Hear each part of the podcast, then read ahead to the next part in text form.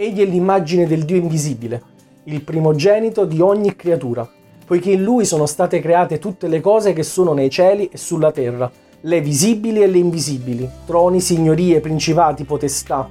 Tutte le cose sono state create per mezzo di Lui e in vista di Lui.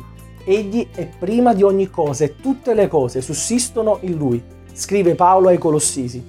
Basta con Gesù fuori dalla Chiesa, dalle opere, dal servizio, abbiamo detto.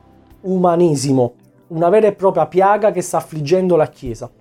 La parola ci insegna che Cristo è l'immagine del Dio invisibile e che tutte le cose sono state create per mezzo di Lui e in vista di Lui. Egli dunque è il centro di ogni cosa. Cristo è il centro del nostro Vangelo, dei nostri culti, della nostra lode e della nostra adorazione. È il centro delle nostre prediche e delle nostre riunioni. Tutte le cose sussistono, in altre parole, esistono in Lui.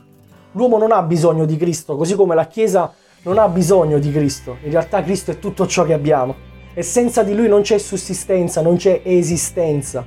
E invece abbiamo relegato il centro ad un angolo perché abbiamo voluto un Vangelo che mettesse al centro l'uomo.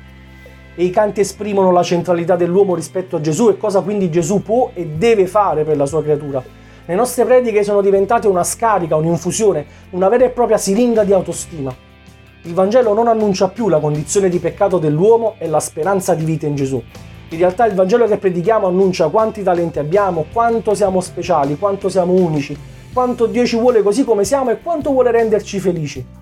Per carità sono cose in parte vere perché ritengo di essere la perla di gran valore che il mercante, Gesù Cristo, pur di acquistare ha venduto ogni cosa, ha venduto se stesso.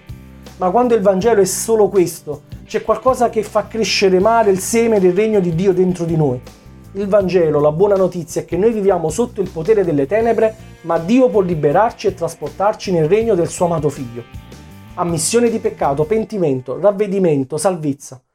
Signore, io non voglio rimanere così come sono, compi la tua volontà in me, piegami, modellami come il vaso nelle mani del vasaio, perché ti amo e voglio piacerti. Questa è la preghiera della Chiesa.